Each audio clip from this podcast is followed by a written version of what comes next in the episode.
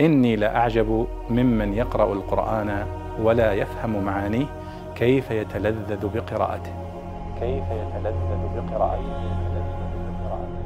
سائل يسأل عن قوله تعالى فانطلقوا وهم يتخافتون في سورة القلم في قصة أصحاب الجنة قال الله فانطلقوا وهم يتخافتون ألا يدخلنها اليوم عليكم مسكين يقول ما معنى يتخافتون؟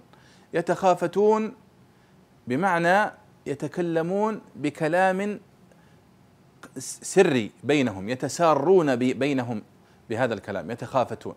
كما قال الله سبحانه وتعالى ولا تجهر بصلاتك ولا تخافت بها.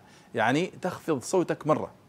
وكذلك في قوله سبحانه وتعالى يتخافتون بينهم إن لبثتم إلا عشرا. يتخافتون أي يتسارون بينهم. يتكلمون بينهم بكلام منخفض كأنه سر حتى لا يسمعه من حولهم فقوله فانطلقوا وهم يتخافتون أي يتخافتون بينهم بكلام يتسارون به حتى لا يسمعهم من حولهم.